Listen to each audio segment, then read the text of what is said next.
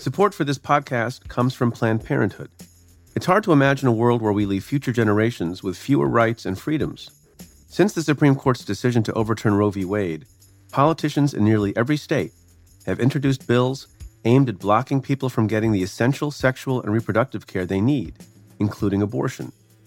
Planned Parenthood believes everyone deserves access to care, and with supporters like you, they can reclaim our rights and protect and expand access to abortion care. Visit PlannedParenthood.org/future to learn more and support their cause. Hi, I'm Ben. I suffer from a condition called writer's block. It strikes when I'm at work.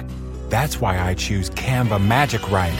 It works fast, generating texts in seconds thanks to AI. Common side effects include increased productivity, compliments from coworkers, feelings of satisfaction. Now I can say bye-bye to writer's block. Ask your boss if Canva Magic Write is right for you at canva.com, designed for work. Canva. From Cafe, welcome to Stay Tuned. I'm Preet Bharara. Politics is something that truly affects all of us. That's the one thing that we all get to have an opinion on. The day that I get like a palace floating in the clouds, you know what? That day I'll stay in my lane. That's Kumail Nanjiani. He's a comedian, the star of the hit show Silicon Valley, and the Oscar-nominated screenwriter of The Big Sick. I spoke with him live in Los Angeles about being an immigrant, getting political on Twitter, and who he'd play in a movie about the Trump administration. That's coming up. But first, let's get to your questions. First one comes in a tweet from John Paul, who says, "Hey, Preet Bharara, at the end of your 11:30 show, you note the importance of Democratic congressional oversight. Can they call, for example, Whitaker before them multiple times or just one bite at the apple? #AskPreet. So, of course, you're referring to the acting attorney general, who has generated quite a bit of controversy about his appointment and his qualifications, Matthew Whitaker. So we already know that there are Democrats who are very excited and anxious to have Matt Whitaker come and testify before them. Jerry Nadler, who will become the chair of the Judiciary Committee, and Elijah Cummings, who will become chair of the Government Oversight Committee in the House, have both said publicly they've reached out to Matt Whitaker, who has agreed to come testify sometime in January. So I think it is likely that he will be before members of Congress, both Democrats and Republicans, at the prerogative of the new Democratic chairman in a matter of weeks. Whether or not he comes and testifies in the Senate remains to be seen, but it is usually the case that heads of agencies, in particular the DOJ, come before both the Senate and the House oversight committees on a fairly regular basis, maybe once or twice a year, to answer questions generally about how the department is functioning, resources, other controversial things that may have come up. Obviously, in the case of Matt Whitaker, there's a lot of concern. You can expect that the Democrats in the House will be much more interested in having Matt Whitaker come testify than the Republicans in the Senate, but I would expect him to appear before both. And I think there is some concern on the part of Republicans as well. Do they get just one bite at the apple? I mean, they actually, depending on how you're considering it, get multiple bites. We know that there are two committees in the House that want to talk to him. Maybe there will be an Intel committee that wants to talk to him as well. And he'll probably be coming before the Senate, too, if there's not a permanent nominee and he remains in office for any significant period of time. And then depending how those things go, they can ask for him to come back. And separate and apart from asking him to come back, usually after there's a live hearing with a witness, there's an opportunity to ask written questions, which sometimes get ignored or sometimes get dodged because it's easier to do that in writing than in person. And the other thing is, with respect to someone like an attorney general or an acting attorney general coming and testifying before Congress, that testimony is not narrow. In other words, everything is on the table. I participated in a number of oversight hearings when Alberto Gonzalez was the attorney general, and also when Michael B. Mukasey was the attorney general. And members each have their own interests and their own local issues that they want to ask about, so nothing will be off the table, and you can expect it to be very wide-ranging, not just focusing on the particular controversy of the day. And there will be an opportunity to get more information from Matt Whitaker. So I would expect him to come testify. I would expect those hearings to be incredibly interesting and shed a lot of light. But hopefully, by then we'll have a permanent nominee. But as you know, President Trump has said very clearly that he's happy with how Matt Whitaker is doing, notwithstanding the clear conflicts, notwithstanding the fact that more qualified people were passed over for the Whitaker appointment. So expect some fireworks in January. Hi, Preet. My name is Jeffrey Wuklik, and I'm from Seattle, Washington. I just heard the news about Michael Flynn and Robert Mueller recommending that he receive no jail time. My question is, why can lawyers make these recommendations? Shouldn't decisions like this be up to the judge? Thanks. I'm a big fan of the show. Thanks, Jeffrey, from Seattle. I was just in Seattle for a couple of days in August. Great place. I hope to come back. So the Flynn sentencing is going to take place on December 18th. And in advance of that sentencing, as always happens, the government puts into the court a sentencing memorandum, and then the defendant will put in his response. And all sorts of people were waiting with bated breath last night for the government submission, the special counsel submission. I saw, sort of the headline breaking news on cable last night being Tuesday, December 4th, awaiting sentencing memorandum from the government, which is not something you typically see.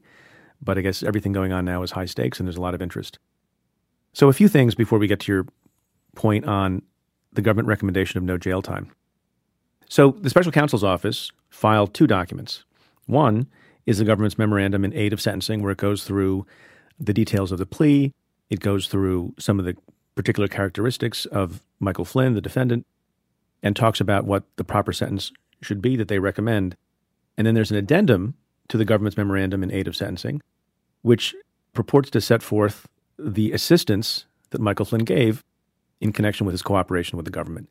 So a few things. One is, we learned from these documents that Michael Flynn participated in 19 sessions with the government. So I have a lot of experience doing these kinds of things, and sometimes it is true in complicated cases, a cooperating witness will come in and prepare with the government, take them through documents, particularly if they're financial documents, and meet, 5, 6, 7, 8, 9 times. 19 times is not super rare, but that's a lot of times to meet. And I presume that it wasn't 20-minute sessions each. You're talking about whole mornings or whole afternoons, or maybe even entire days. So there's a lot of information that Michael Flynn clearly gave to the government that simply from the fact that there were 19 sessions. Second, the fact that much of the addendum is redacted, as I'm sure you've seen, that's interesting to me because usually it's the case when a cooperating witness himself and the government agree that sentencing should happen, that means that their usefulness is over.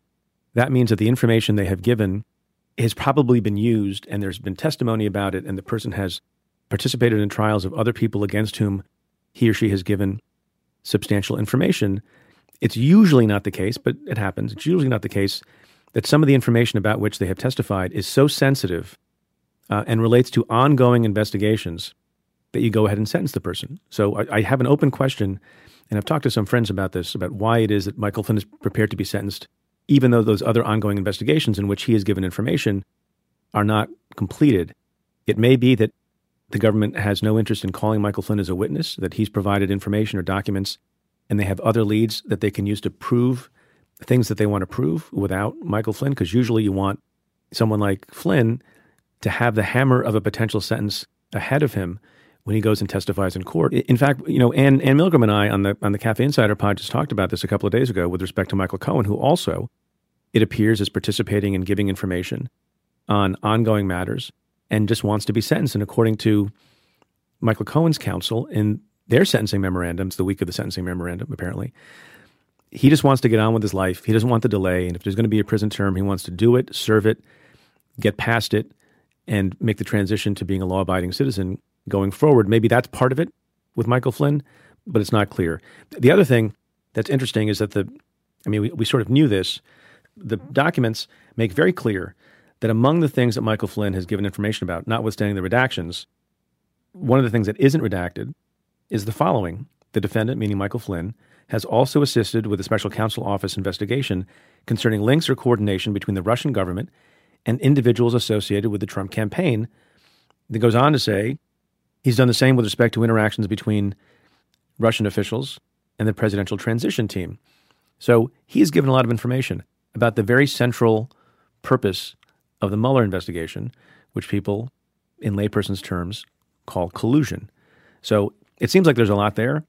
You don't meet with someone 19 times if they've not provided information that's worthwhile the first 3, 4, 5, or 18 times. So I would stay tuned for that. Now, to go back to your central question, Jeffrey, about why the recommendation is no jail time, remember what it is that Michael Flynn pled guilty to. He pled guilty to a single count of making a false statement, a materially false statement to the FBI in violation of a statute we talk about a lot on the show and everyone has become much more familiar with, 18 U.S.C. 1001.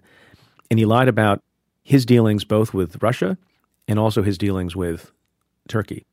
Now that, as we've all been saying, lying to the government in connection with an investigation is harmful to the investigation. It undermines the rule of law, and it's a serious crime. That said, it is not the most serious crime in the world. It's more than a process crime, as Rudy Giuliani likes to call it. But it carries with it not a particularly long prison sentence, according to the sentencing guidelines. So even on its own terms, especially because Michael Flynn, like some defendants, has no prior record, which would be an aggravating circumstance and would bring up the recommended sentence, the advisory guideline range for a violation per a plea to the statute I've described, 1001, is 0 to 6 months. So lots and lots of people who get prosecuted for making a false statement to the government get no jail time at all, even without substantial assistance or substantial cooperation. So it's not nuts. And by the way, just to make something clear, the prosecutors are only recommending. You're absolutely right that the judge should make the final determination about sentence, and the judge will on December 18th. But the prosecutors are in a position to make a recommendation. And I think there are three grounds. One, as I've already said, a violation of the statute, 1001, carries with it a low sentence. And in fact, the bottom of the range is 0, so meaning no prison time, and a maximum of 6 months typically. He provided really substantial assistance. They must find him credible and believable and helpful. You know, the other thing about his cooperation that the government emphasizes more than once in the documents is that his assistance was timely. And so the immediacy of his cooperation, according to the government itself, seemed to help his case a lot. And then finally, you know, Michael Flynn, I don't particularly care for him and the way he conducted himself during the campaign, and ironically oversaw and helped to lead chants of lock her up. And he was unbecoming and poor and nasty showmanship. But, as the government notes, Michael Flynn's service to the country has been extraordinary. As Special Counsel Mueller acknowledges, Michael Flynn served in the military for over 33 years, including 5 years of combat duty. He led the Defense Intelligence Agency and retired as a 3-star lieutenant general. And they say, and I quote, "The defendant's record of military and public service distinguish him from every other person who has been charged as part of the special counsel office's investigation." So the combination of it being a statute that doesn't carry a large sentence generally, the fact that he provided lots and lots of information, and then finally that he has provided extraordinary service to the country going back 3 decades, I think makes it not unreasonable to ask for no prison time. So people whose heads are exploding about this, I think are not quite right. I mean, obviously, the countervailing argument is that because he was in public service for a long time and had these high positions, he should have known better. And the government submission makes that point also. I think on balance, given all the circumstances, nevertheless, the recommendation of no prison time is not unreasonable. Hi, Preet. This is Ray from Indianapolis. This morning, Rudy Giuliani told CNN that Paul Manafort's defense team has been updating the president's legal team on the Mueller probe. I understand that joint defense agreements are common when defendants share a common interest, but Manafort was a cooperating witness who had pleaded guilty, not a defendant. Have you ever heard of an arrangement like this, where a cooperating witness was sharing inside information with the subject of an investigation? It seems somewhere between unethical and illegal, but Rudy's nonchalantly admitting to it to CNN. Thanks for clearing up any confusion. Ray, that's a great question, and one that lots of people have been asking and scratching their heads over. You know, just by way of background, as people understand, there's a sacrosanct thing called the attorney-client privilege, and everyone gets that. And I think based on watching television, even if you haven't been to law school, you understand how that works. There's also something called a joint defense agreement, which also makes sense if you think about it. So let's say prosecutors investigate or prosecute, 5 people at a company that are engaged in a fraud, and at the time they're alleged to all have worked together in the same conspiracy and had access to the same documents and had the same fiduciary obligations or whatnot. They all have aligned interests because they're all interested in defending themselves against the government's prosecution, and it seems reasonable to allow them in a privileged way to share information between and among each other. But it's also understood by all the parties, including the other people at the company and the prosecutor's office, that if at such time one member of that group of 5, in my hypothetical, decides to cooperate with the government, presumably to testify against the other 4 and help the prosecutors put the other 4 in prison, then that cooperating witness no longer is aligned with the other 4. In fact, they're complete adversaries. They're completely against each other. And so the idea that they would have a continuing joint defense agreement doesn't make any sense on its face. And so to answer one part of your question most directly, have I ever heard of a circumstance in which a cooperating witness with the government was providing information about that cooperation and about the strategies and interests and questions of the government to someone against whom he might be cooperating? The answer is I've never heard of that in any legitimate circumstance. It doesn't make any sense. And if Paul Manafort was giving information that could have been incriminating with respect to Trump and against Trump's interests, then those communications between Paul Manafort and his lawyers on the one hand, and Donald Trump and his lawyers, Rudy Giuliani or anyone else, on the other hand, cannot be covered by any joint defense agreement, cannot be covered by any privilege, and can be asked about. Now, what's interesting in part about all this, and we don't know all the details yet, is that Paul Manafort's cooperation with the government crashed and burned. They did what we metaphorically refer to as rip up the cooperation agreement. They described it, the special counsel's office, as a result of constant lies by Paul Manafort. And I wonder if one of the issues was in fact this, not just that he was lying about particular things in connection with proffer sessions he must have been having with the special counsel's office, but also was back-channeling information to the president's lawyers, which, by the way, on its own, when I was the United States attorney, would have been sufficient by itself to show the person the door and say, no more cooperating with you. So what's going to happen? Well, presumably, the special counsel's office will try in some fashion to find out what kind of information was given to the Trump lawyers, but that's no easy task. To the extent they tried to find this out from Paul Manafort, he probably was lying to them. To the extent they want to find that out from the Trump folks, they're not answering those questions and probably will refuse. Mueller's office could actually take Kevin Downing, who's the lawyer to Paul Manafort, subpoena him, put him in the grand jury, do the same with the Trump lawyer, because I don't see any argument for protecting the communications in this circumstance between the Manafort people and the Trump people. I'd also be interested in seeing what the Joint Defense Agreement actually says. I mean, I guess it's not absolutely required, but generally speaking, people reduce these things to writing. So in the example that I mentioned, the five folks at the company, their lawyers would actually execute an agreement, or all the lawyers would sign them, saying exactly what the terms of the Joint Defense Agreement are and making it clear that if any party finds out that his or her interests are no longer aligned with the rest, that they must withdraw. Does it rise to the level of obstruction on the Manafort side? I mean, it may. I think it depends on what the other circumstances were. It depends on what the intent was. I think it's very difficult for someone like Manafort and Kevin Downing, who, is a well-known lawyer and was in the Justice Department for a long period of time, that he could claim that he didn't understand Donald Trump's team would be able to change their testimony and figure out ways to, to undermine the Mueller investigation by getting this inside information. So that could happen. Maybe there'll be a fight about it. Maybe there won't. And then on the other hand, is there evidence that this was done in a way that would cause the Trump folks to be liable for witness tampering? Again, that's often a difficult thing to prove. There are lots of other things that Trump has done, including sending public tweets about Roger Stone and how lovely it is that he was strong and stood up, basically, telegraphing the possibility of a pardon. All of those things, to my mind, get sort of to the edge of witness tampering.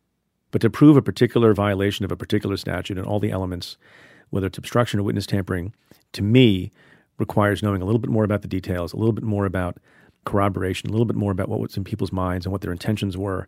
But to use a non-legal term, the whole thing stinks.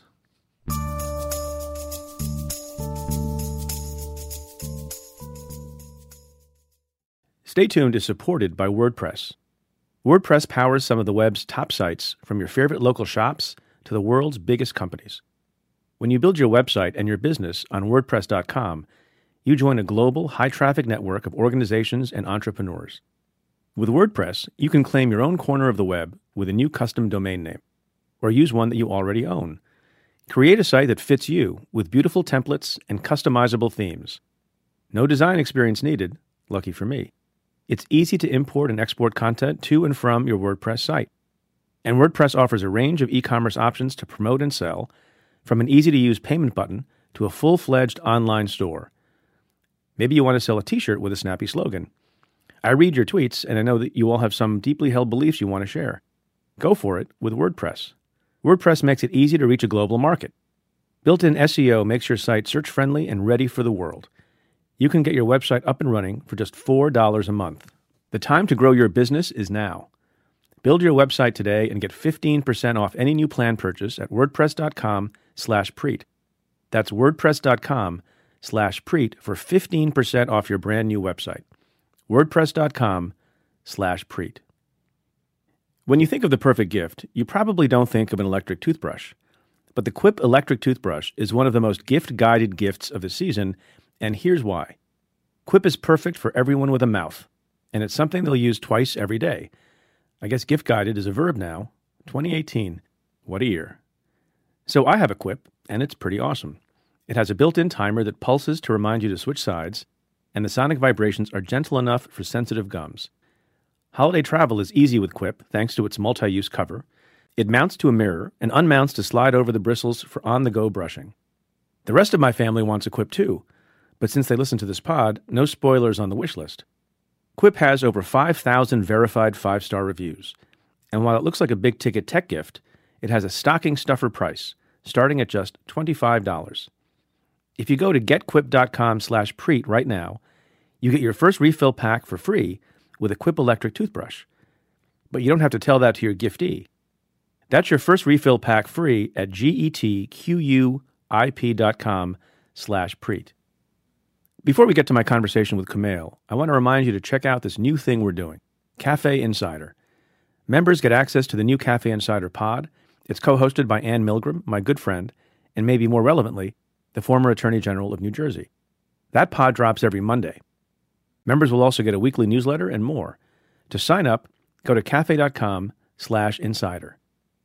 And folks, just one more thing. You know, the live show was in L.A., it was late in the evening, and so Kumail, you know, cursed a little bit. So just a heads up in case you're listening to the podcast with kids around. Thank you.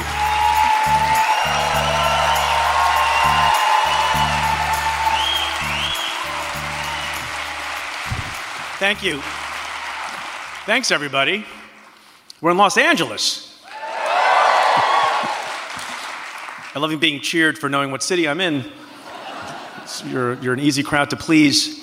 I feel bad for the 45,000 people who are still outside. But by my count, I think we have 1.2 million in the theater. So we're at the Wilshire Ebel Theater, which is a famous theater. No offense to the theater people, but the one, depending on your preferences, the one deficiency is there's no alcohol. There's no bar. So I understand some people have been upset about that, and I just want to apologize to you. I was told that one audience member before the show actually became fairly belligerent and was upset that there was no alcohol, banged his fist on the table, began yelling, then started crying. A manager had to come over and say, look, Justice Kavanaugh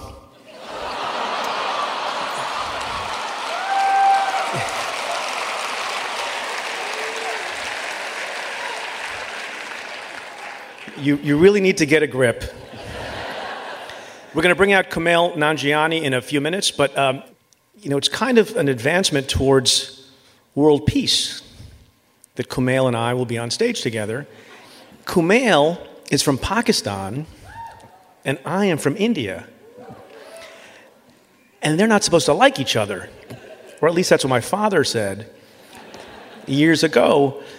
You know, Kumail comes from Pakistan, but so does my father-in-law. And both of my parents were born before partition in what is now Pakistan, in Rawalpindi, and came over to the Indian side. My father-in-law was born on the Indian side, and after partition, gave up all his belongings, just like my parents did, on the other side of the border, and moved to Pakistan. My mother-in-law, meanwhile, halfway across the globe, her family was in Germany during the Nazi period, and my mother-in-law's family is Jewish, and her father wasn't allowed to practice law at some point, and so they moved out of Germany to go to what was then Palestine, which is where my mother-in-law was born. So every member of the grandparent group in my family was born somewhere, had to move for reasons of politics and hatred and animosity about various religions. But now we all live in America, and the great thing about that is those kinds of antipathies should be less. And so my family has a very diverse background, at least with respect to faith. So I have three kids, and my three kids have one Hindu grandparent, one Sikh grandparent, one Muslim grandparent, and one Jewish grandparent.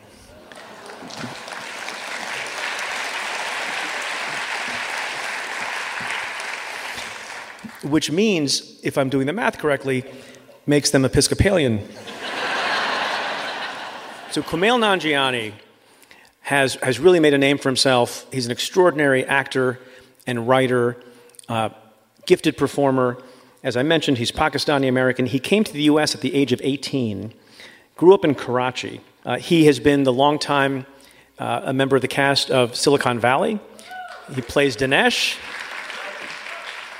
He's a director. He is an Oscar-nominated screenwriter for the movie that he wrote with his wife, Emily, The Big Sick, which is terrific. I think we're going to see a lot more from Kumail Nanjiani.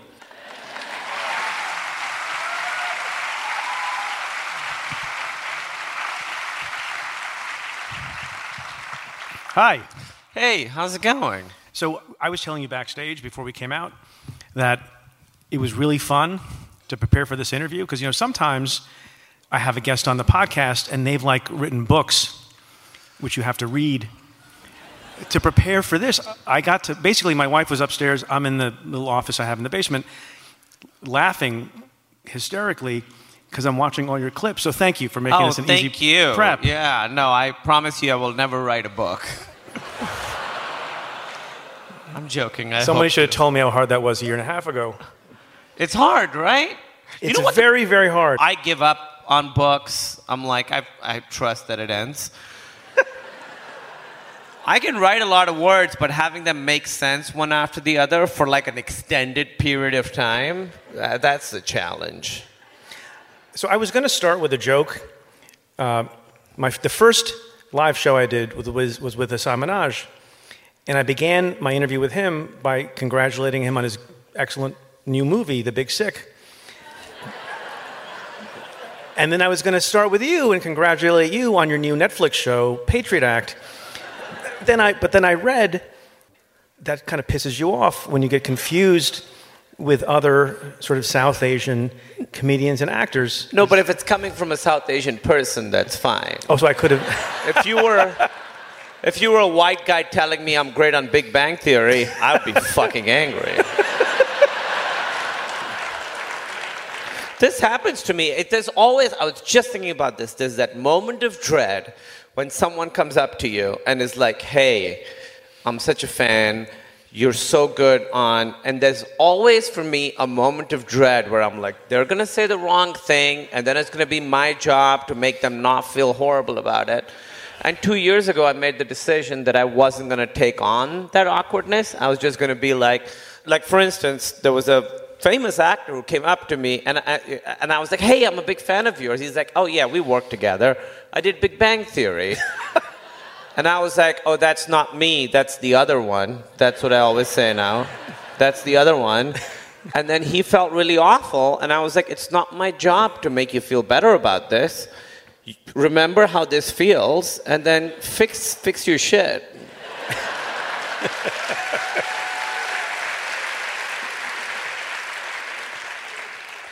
So you were born in Pakistan. Correct. That has been established. Mm-hmm. And then you moved from Pakistan at age 18 to Iowa. Were you planning to run for the presidency? Was it because of the caucuses? I knew that not being born in America, you have to be either born in America or Kenya to be president. Otherwise, you can't be president. I went to Iowa because I didn't know how big America was and how many different places there are here. It's not all like L.A. Well, that's the thing. I'd only known America from movies set in New York or L.A. When I landed in Iowa, I was like, this... I hadn't seen Field of Dreams, so I didn't know, the one movie that would have prepped me for that. So you went to... So I find this fascinating about your resume. So you go to college in Iowa, and your father was a doctor. Is a doctor. And... You major in computer science, awesome for them, and philosophy. And I kind of think it's like so my dad's a doctor, deeply disappointed that I didn't go to medical school, like my brother didn't go to medical school, was briefly rejoicing that I had a huge position, and now once again is like his son is a podcaster. So the deep disappointment has returned. You took the longest route to podcasting. I know. Most people will just do a couple open mics and get right into it. It's me and Bill O'Reilly. Different route he took, just for the record. But I feel like it's kind of like if I had decided to kind of please my parents and then do my own thing. And like, Dad, hey, I'm majoring in biochem and interpretive dance. Like how that would have been received in my house. Was there any thinking about what your parents' views might be in deciding how you planned your career and your education? In taking computer science? For sure, yeah. I mean, I didn't really... Obviously, my parents weren't like, oh, hopefully our son grows up to be a philosophy major from a liberal arts school, you know? That was not the path that they wanted for their son. But it really was, you know, so this was like, I was in college in the, you know, late 90s, early 2000s, and that was when the tech boom was. And I literally, my last couple of years of college is when the first tech bubble burst. And I'd taken computer science hoping that I'd be able to get a job here and get a visa here and all that. So that was definitely the practical choice. And then I chose philosophy because that's what I really, really enjoyed reading and talking about. And they're actually not that different. So you did stand-up. You also began to act. And one of the challenges you have is that you're not run-of-the-mill white guy. What? So there are... Oh, no. There are... Yeah. This explains so much. So you have to make a decision about working, on the one hand, and work is hard, I'm told, in this town, and also taking roles that you believed in.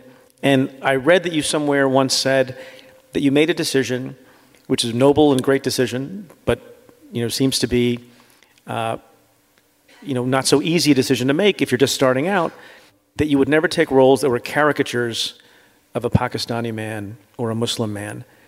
How hard was that to stick with? Yeah, well, I decided that I would never, like, do the... I did so many auditions where they would want me to do the accent, you know? Like, they would be like, hey, could you do it, but could you do it a little more, you know, funnier? And I knew what they were saying. And it's all, I mean, Hari's talked about this a lot, but it's all based on the Apu accent, which is a white guy doing a brown guy. It really fucked us for so long. And I just... Is it okay if I do it? Like, if a brown guy does it? Yeah, okay? we could do whatever we want. Okay. We're at the bottom of the totem pole right now. We can make fun of every race. Try. And I did that, and I made that decision pretty early on, actually. I've only done one thing where I did play up my accent, and it was one of the first things I ever did. And I just felt so bad. And my parents also... And my parents have been, you know, we talked about them a little bit. They've been ultimately very, very supportive, and they always sort of trusted me enough to do... They just trusted that I would make the right decisions, even if they didn't agree with them. And they did...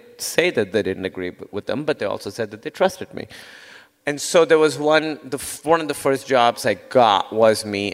I played up my accent, and I've only done it that one time. And my parents didn't say it, but I could tell that they were a little disappointed at that. And I think right after that, I decided I wasn't going to do that. It wasn't a noble thing. I just was like... It just made me feel bad. It wasn't that I thought that it would be bad for our people or representation or diversity or anything. It just made me feel bad to do it, so I decided I wouldn't do it. You one time, speaking of being confused for other people, maybe more than once, were asked the question, you know, hey, Kumar, where's Harold? Yes. And it struck me because this might come as a surprise to you, because I'm not in that world. When I was a line assistant, you know, a career prosecutor, when I was young, I did a lot of cases with a friend of mine, organized crime cases on the 9th floor in the office in Manhattan, who was Korean American. And there was literally an agent from a federal law enforcement agency who called us Harold and Kumar. And then later I became the U.S. attorney, and then June, my friend, became the deputy U.S. attorney. So I was like, ha, last on you. But it's kind of... I don't think the person meant an insult by it. What do you think of people who come up to you and say things like, hey, Kumar, where's Harold? Well, it sort of depends on the intent. First of all, I don't think it's ever really right for someone. If someone came up to me, even if I thought they were making a joke, and they were like, hey, Kumar, where's Harold? You can do it, but I would, and the lights are low, but I would imagine most of these people can't do it. Yep, story checks out. I feel like not all of it comes from bad intent, right? I think a lot of it comes from trying to connect with the person or trying to find some degree of common ground. I think we all sort of make judgments on people based on how they look, snap judgments, right? And I think race is a big way that people make those decisions too, and I think people who look like you and me have not really been a big part of American popular culture for that long, at least not a big positive part of it. The intent isn't always bad, but I do think the result almost always is bad, which is that you're sort of reducing people to their race, even if you don't intend to.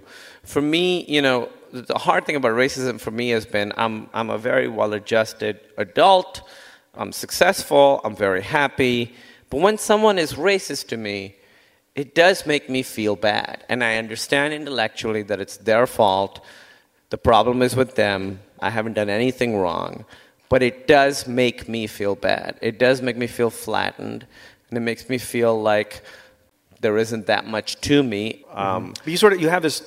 Don't you have this little fantasy about how you will respond to racists? Well, I always have a sentence that it's kind of the only point in my life where I have something that I know to sort of go to.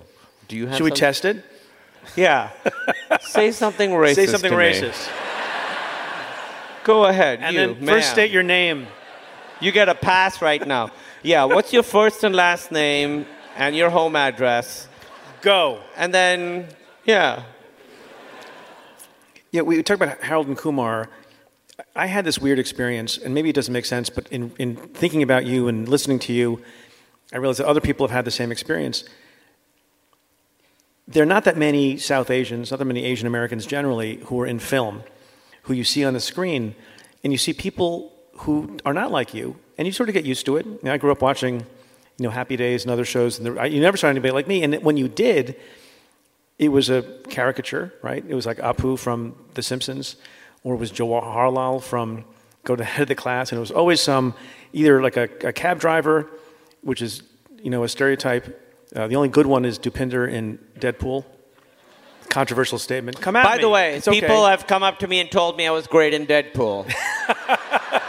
I swear to God.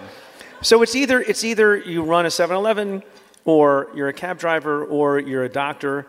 And when Harold and Kumar came out, to me that was a watershed. And I watched huge. It. So Cal Penn plays a guy who basically is a pothead. I had never seen an Indian American, South Asian actor talk like that and be kind of cool like that and be kind of like bad like that.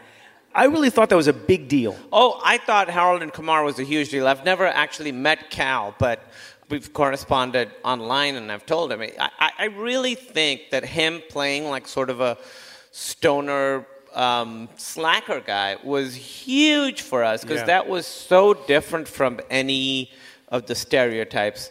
And he actually, the reason I responded to him was that he said that somebody told him that he was really good on Silicon Valley. That's how we got in touch.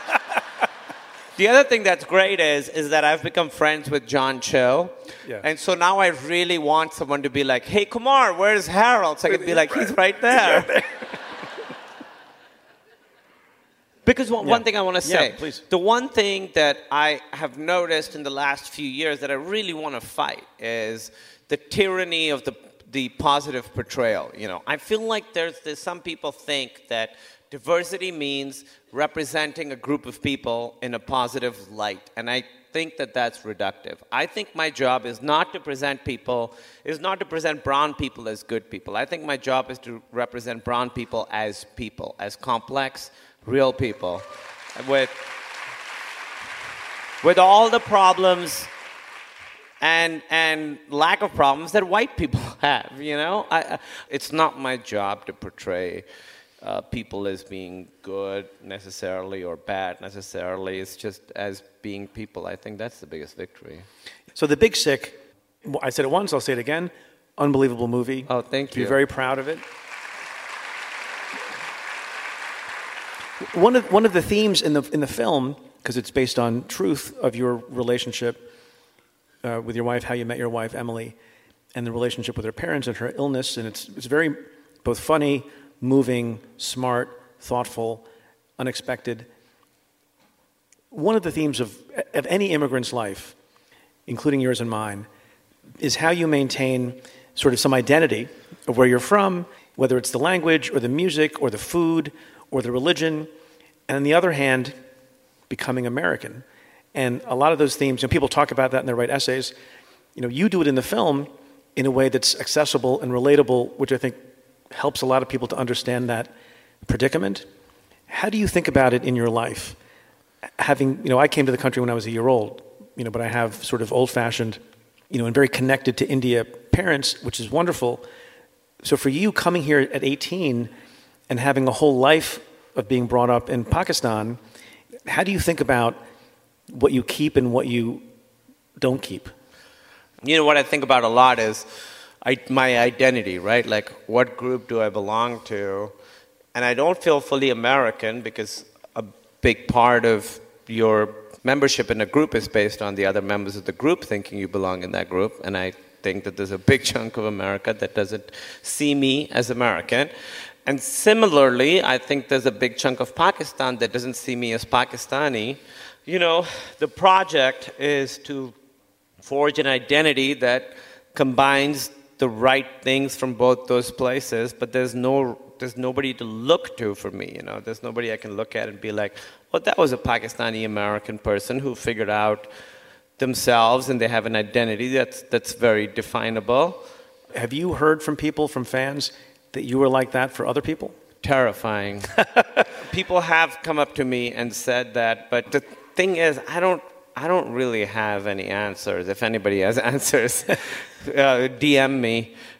There's some institutions though that are it's one I want to talk about because it's fascinating to me because I grew up with it in my home. Your parents had, I presume, an arranged marriage? Yes. My parents had an arranged marriage. Everyone in my family of the older generation had an arranged marriage. I don't know if people understand, many of you, like what that means. It's the way Hasan Minhaj describes it, I think, is basically like it's Tinder for South Asian people, and your parents swipe for you. And it was always expected. So my parents, obviously, they undertook a great enterprise. My dad left India when he was a relatively young man, 29 years old. Didn't know anyone in America, but he kept expecting that we would all grow up and be a particular way, right? That we wouldn't eat beef, and we would be religious in a particular way, and we would have arranged marriages. The famous phrase that we would all discuss when we were young in sort of the Indian American community was how strict they were, and you could never date. And one time, one of the aunties said, sort of misspeaking in a way, no dating until after you're married. That's a great line. She misspoke a little. I remember once. She's like the Yogi Berra of the South Asian community. I remember once being with an uncle of mine when I was a teenager who was going to India to get married. And he was a real estate agent. And one of his colleagues was in the car. And my uncle was saying, I'm leaving for India on the weekend. I'm going to get married. He's like, oh, great, where are you getting married? He's like, outside of Delhi. He said, what's her name? And my uncle said, I don't know yet. That's not that abnormal a story. No. Sometimes you know what the menu is, but not who the person you're marrying is. I feel like here, obviously that sounds very unusual, and it's not unusual where we're from, but to me, it's not so much crazier than knowing someone and being like, all right, let's spend the rest of our life together, And that's what I did. I'd known Emily slightly over a year, and I was like, let's do this. Let's spend the rest of our lives together. I really love you and need a green card. I'm just being serious.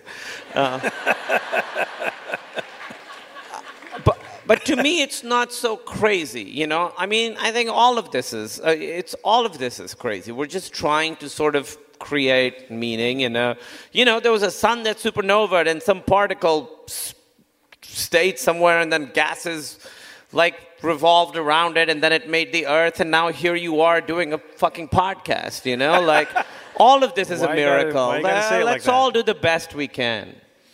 What was it like when you became a citizen? It was very exciting. It was a very exciting day. I've thought about this. I became a citizen, I think it was like 2011, 2012. So I got to vote for that election, 2012 election. My guy lost, but still, you know, worked out okay. No, I did vote for Obama. And it was at the LA Convention Center, and there were like 6,000 people. Obama comes on and welcomes you to being an American. And I've thought that now it's not Obama anymore. It's got to be individual one, right?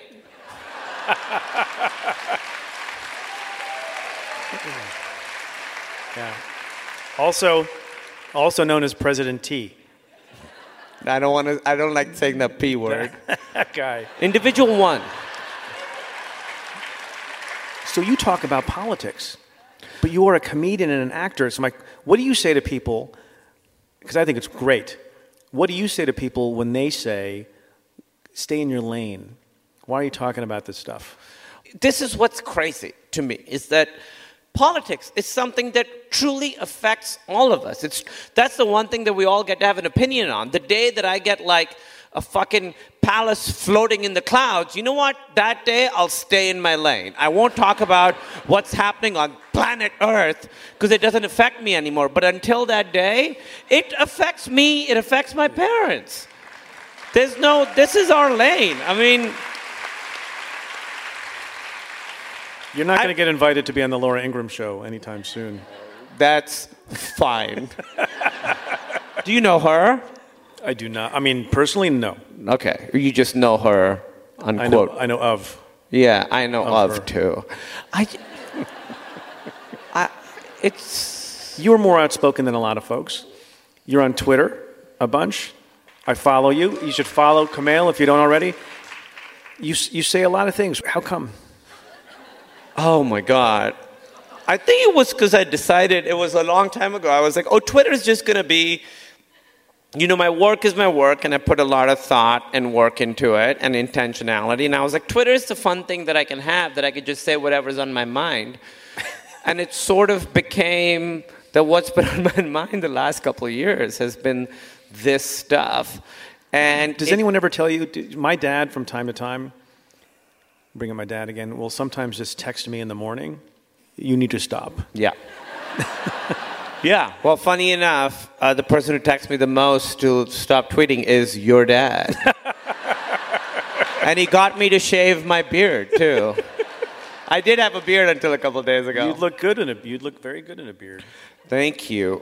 So you said a thing. Here's what you said on a tweet, right? So Twitter is supposed to be kind of fun, maybe snarky, maybe, you know, you post a photo of your cat. You once tweeted this in the summer, quote, a lot of levity in this tweet, I have always believed that there is no inherent sense of right and wrong within people, that morality comes from a just society. An unjust society leads to immoral people. It's how mass atrocities happen. What is happening in this country right now makes me believe this more. What did you mean by that? What I mean is, I think, and this is a controversial position, I want to say I'm a very, very, people who know me as a very optimistic, happy person. I'm a very positive person, but part of how I see the world, I do think that human beings don't have an inherent sense of goodness in them. We're animals like everything else. I don't think that we're born with any innate sense of morality. I think a sense of right and wrong comes from our shared relationships with other people, but that is not... I don't think of it as like any kind of anarchic thought or anything. I think it's beautiful. I think we've created this meaning and morality, and we've created community. And just because we've created it doesn't mean that it doesn't have value, that it doesn't have meaning. I think that's the most important thing. I think people will, sometimes ask, like, if someone's not religious, how do you have a sense of goodness? It's like, well, I get a sense of goodness from the people around me, and I think that that's wonderful. We all, in some ways, create our own meaning, and just because we create it ourselves doesn't mean it's not the most important thing in the world. So you talk about community, and we talked a little bit about being an immigrant. There's a lot of anti-immigrant feeling in the country. Huh. And some people like to say it's anti-illegal immigrant, and you and I both know there's an anti-immigrant feeling, and certain kinds of immigrants, say if you're not from Norway, on the part of some folks whose names I won't mention, Stephen Miller. And so you communicate with people, you bring people together, you act, you talk, you make people laugh, and you're an immigrant yourself, and you face these things. What is your thought on how you can create a community in which there are people who are not like you understand that you actually are like them in the most fundamental, important ways?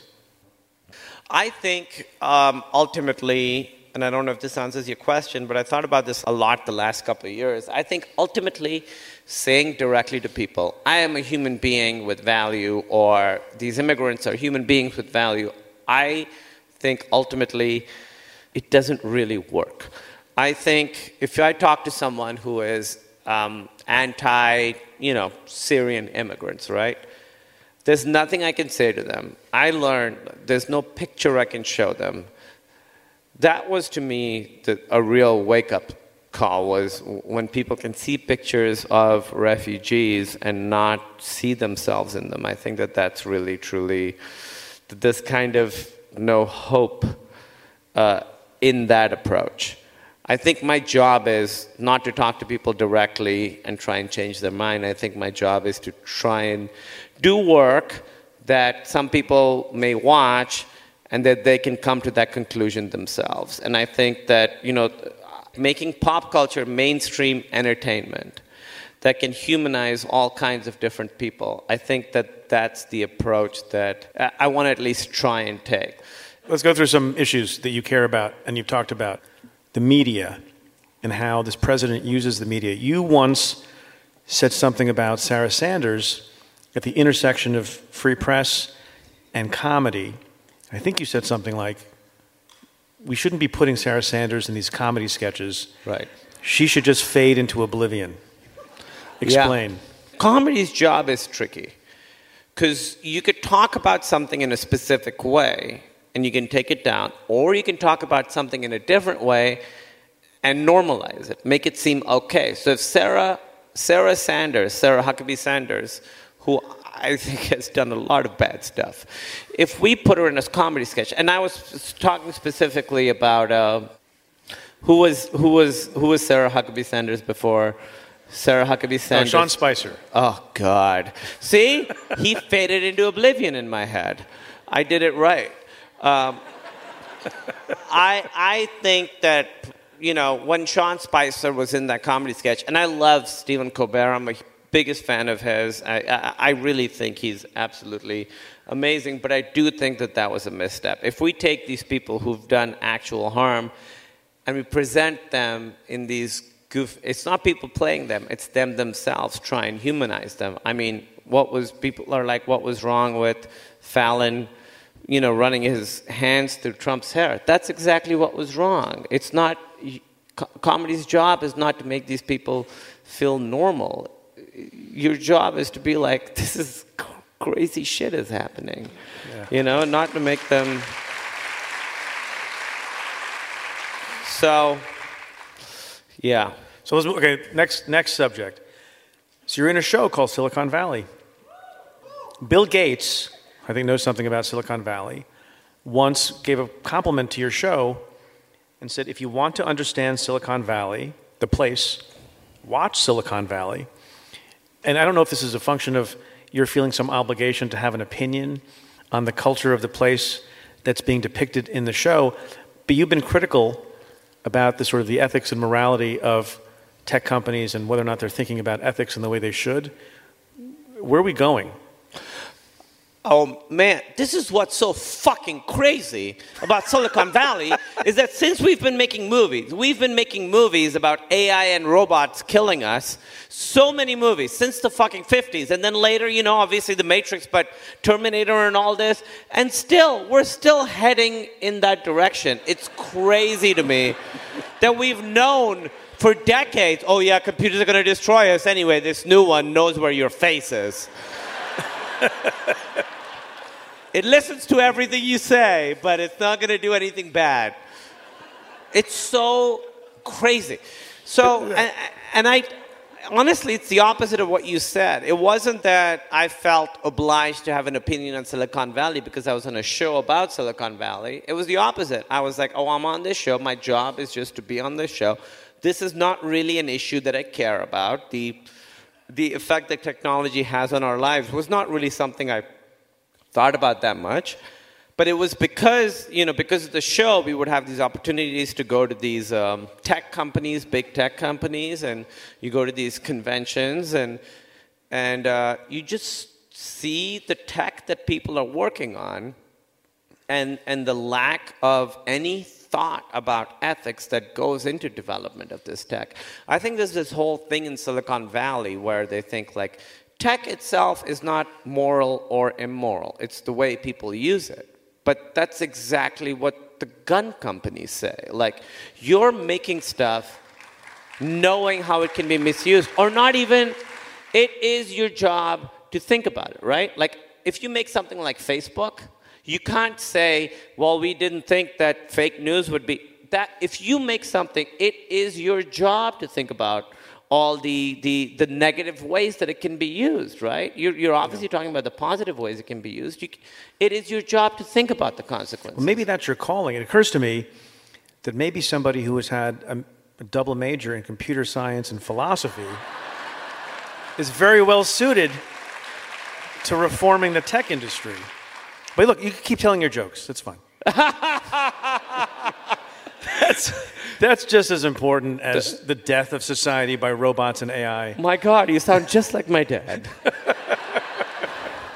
You know what? I was talking to my friend about this. We are the only generation that got to grow up sort of without really technology in our lives to that extent, without the internet.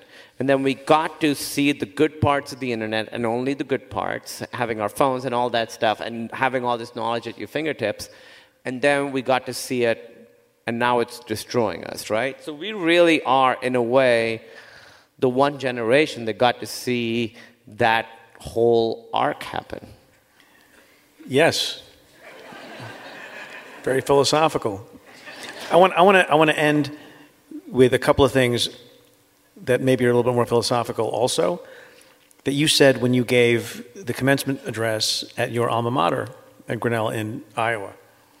And one of the things you said by way of advice to the graduating class in 2017, because we don't do enough of this, is, quote, populate your life with people different from you. And then you further said this, which is not said so frequently. You said, understand the pain behind an opinion, such as, our jobs are being stolen, and try to empathize with it. And then you also say, believe me, it is not easy. What did you mean by that, and why is that important? It's not easy. Where does anti-immigrant sentiment come from? It comes from, suppose you're someone who can't find a job and you have a family and it's hard to find, it's hard to support your family, and you feel that that's your duty to do that, and to some extent, obviously it is. And then you're like, why can't I find a job? Why can't this happen? Whose fault is it? And then someone's there saying, it's those people in the caravan, those kids in diapers who are getting gas, it's their fault. It's their fault. So you can sort of understand where that came from, right? So that's what I mean, even though it's really hard, is to try and see that all the negative sentiment does come from some ultimately some kind of relatable place. But so do you think, based on something you said before, when people ask the question, how do we make things better? Is it more through art or more through politics and government? I think different people choose different paths. You know, you've sort of bridged that path. I think my my way to try and do it is entertainment, and I think some people's way to do it is through politics and government. So I think you just sort of try and find the way that you think you can best serve the vision in your head, and you do that. It can be very hard, but maybe, I don't know, maybe there's all sorts of different ways to... it's so overwhelming. Can we end with just a very quick lightning round? I thought you were going to be like, can we end with just you saying it's all so overwhelming? Good night, everyone. Drive safe. It is overwhelming, but I do believe, we're going to be okay. I think so. All right. But you know. I don't know. I am very optimistic. I believe in optimism. I believe in idealism. I think America's great. I think America's always been great. And the fact, this may sound self-serving, but the fact that like 1,200 people came through the driving rain in Los Angeles to see a couple of South Asian guys talk about stuff gives me great hope for America. Yeah.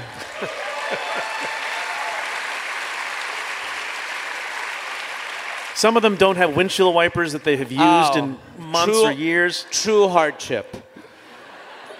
I thought it was so funny that you quoted me as saying, surround yourselves with people different from you, and here I am on stage with another liberal brown guy. All right, who makes you laugh the most? I really do think the funniest person I know is Emily, my wife. She really is. Nice. She makes me laugh all the time. And it's not me being sweet. That's just completely true. She just makes me laugh all the time, every day. What's your favorite Donald Trump lie? I liked one where he was like, when he was talking about coal, where he was like, this coal is going to be so clean. It's going to be so clean. You won't believe it. It's really clean. And I just want someone to be like, what does that mean? Yeah. What do you mean clean coal? Every day he says stuff that... I have one. What's my favorite Trump lie? Yeah. Whichever one gets him impeached. Do you think... I just wrote that just now, like Emily. Do you really think he's going to get impeached? I think there's a decent chance that he'll get impeached, but people forget that doesn't mean convicted. I think the Senate will never convict him. I think almost against their will, given what's coming out with the Mueller investigation, given what's happening with Manafort, given what's happening, will likely happen with Roger Stone, what's going to happen with Jerome Corsi, and his own idiotic need to lie publicly and perhaps in the written questions, that people like Jerry Nadler, who's going to take the gavel, they almost will have no choice but to proceed, I think. And I think more than I ever have before, that it's going to be bad for Trump and his folks. Oh wow! All right, we got to finish up. Lightning round. Go. Say something nice to me in Urdu. Oh, आपकी दाढ़ी बहुत खूबसूरत है. Can I translate that? Your beard is very beautiful. And I when I first saw you today, we've met earlier. You were thinking that? I was like, oh, his beard looks great. I swear that was the first thought. That's not what my dad thought. No. If you could play any Trump character in the Trump administration, Manafort, Cohen, whoever, like who would it be? If I could play any of them? Yeah, in a movie or yeah. Oh my God. Okay, this is actually very exciting. I don't want to be Manafort. I think Cohn is very interesting because he's such a scumbag. I feel like now we kind of want to be like, oh, Cohn's a good guy. He's not. He's so bad. He's still real bad. Yeah. Hey, can I play you? I know you're not in that, but I guess if it's a movie about Trump and I'm playing you, I just get fired in the beginning, so I want somebody else. Yeah, it's like being the person of color in Star Trek. It's like, oh, we lost that guy. Yeah, on the planet. Yeah, unless you're blind, you're gonna die. That's a Geordie LaForge. I think it's the wrong kind of. These guys need to go get a drink. So I have a couple of minutes to end with, but first, can we have a round of applause for our friend? Thank you.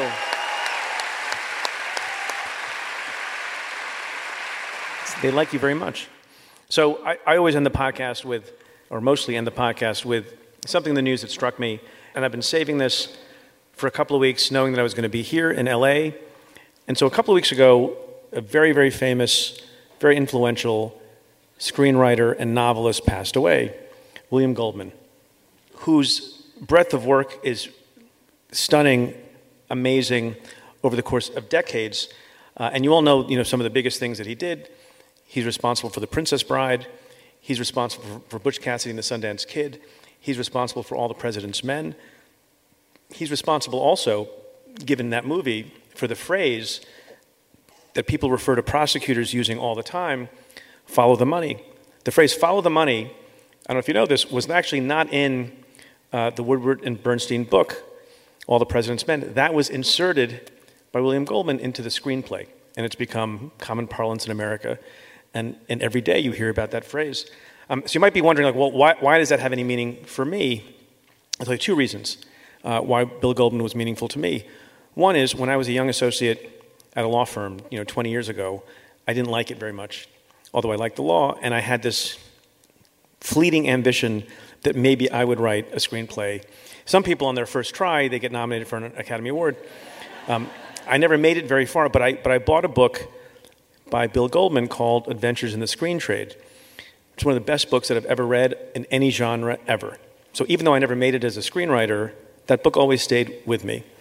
And as I began to write my own book about justice and how justice is done based on some of my experiences, you might be surprised to learn that one of the books I used as my model and my inspiration in a completely different field, two books actually. One, Bill Goldman's book, Adventures in the Screen Trade, and second, another book he wrote about how basically you tell stories called Which Lie Did I Tell?, which is not, in fact, the title for the autobiography of Donald Trump. It was a book he wrote about screenwriting, and it's hard to do justice to it in a minute.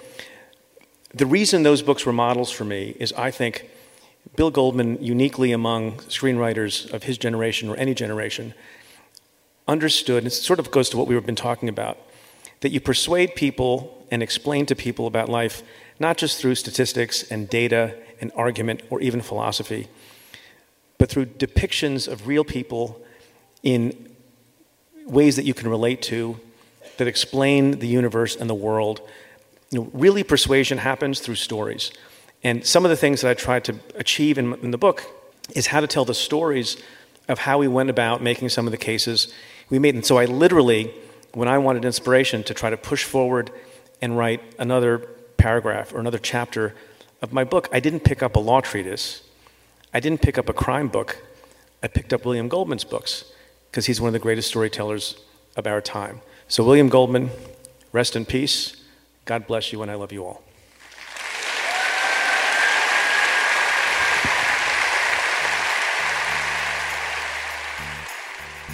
Well, that's it for this episode of Stay Tuned.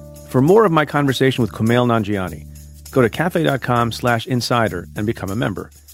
We talk about his snappy comebacks to racist comments, the bravery of lame duck Republicans, and what he's working on next. To listen to that part of the interview, go to cafe.com/insider and become a member. You can also access my Cafe Insider podcast, co-hosted by Ann Milgram, and more. That's cafe.com/insider. Thanks again to my guest, Kumail Nanjiani, and the audience at the Wilshire Ebel Theater in Los Angeles. If you like the show, rate and review it on Apple Podcasts. Every positive review helps new listeners find the show. Send me your questions about news and politics.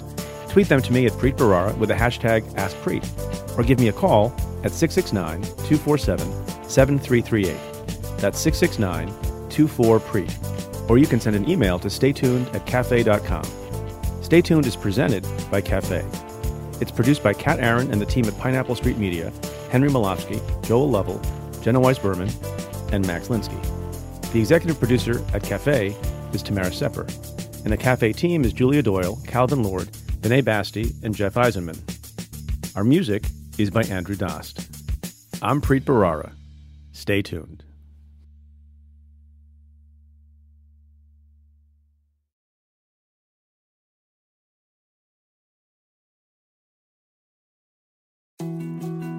More to-dos, less time, and an infinite number of tools to keep track of. Sometimes doing business has never felt harder, but you don't need a miracle to hit your goals. you can just use HubSpot, because their all-in-one customer platform can make growing your business infinitely easier. Imagine this: high-quality leads, fast closing deals, wildly happy customers, and more benchmark-breaking quarters. It's not a miracle, it's HubSpot. Visit HubSpot.com to get started today.